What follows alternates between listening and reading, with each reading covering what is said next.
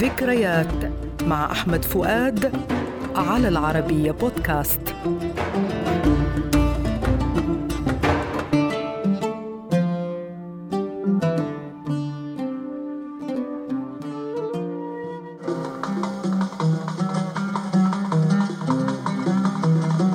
نلتقي اليوم مع أغنية حانت الأقدار.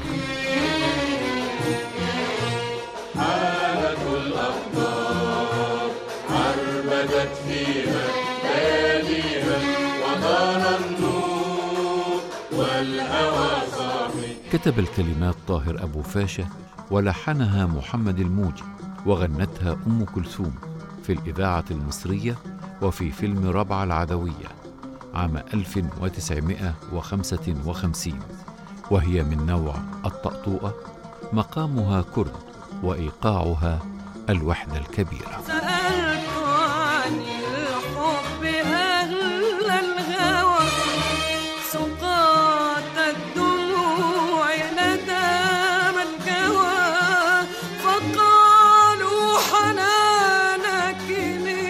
شكوي ومن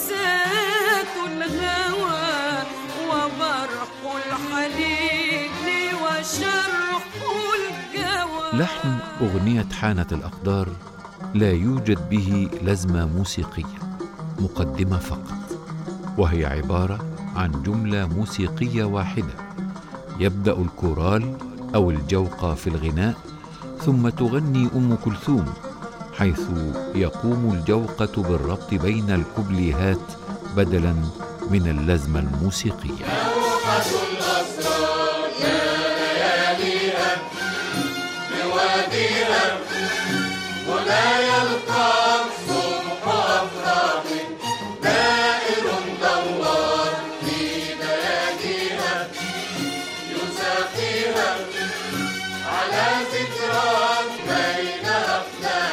جدير بالذكر أن الإيقاعات في هذه الأغنية تتبدل وتتغير مع كل كوبليه ونلحظ أن اللحن جاء على درجة كبيرة من السمو والإبداع والرصانة ليتناسب مع إبداع الشاعر ومكانته الأدبية وكذلك صوت أم كلثوم وقدراتها الفنية الفذة.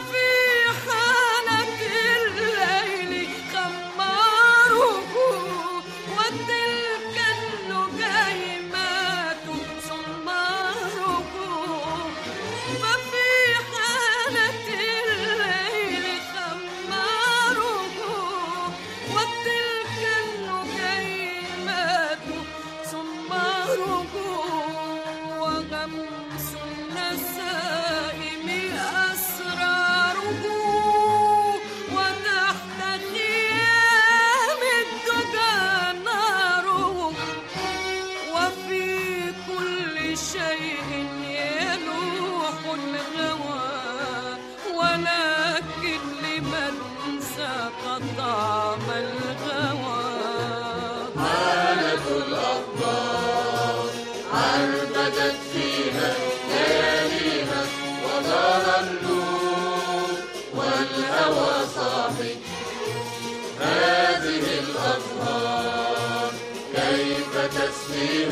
وساقيها بها مضمون. كيف يا صاحي وإلى لقاء جديد. ذكريات مع أحمد فؤاد المادة العلمية الدكتور فيكتور سحاب على العربية بودكاست.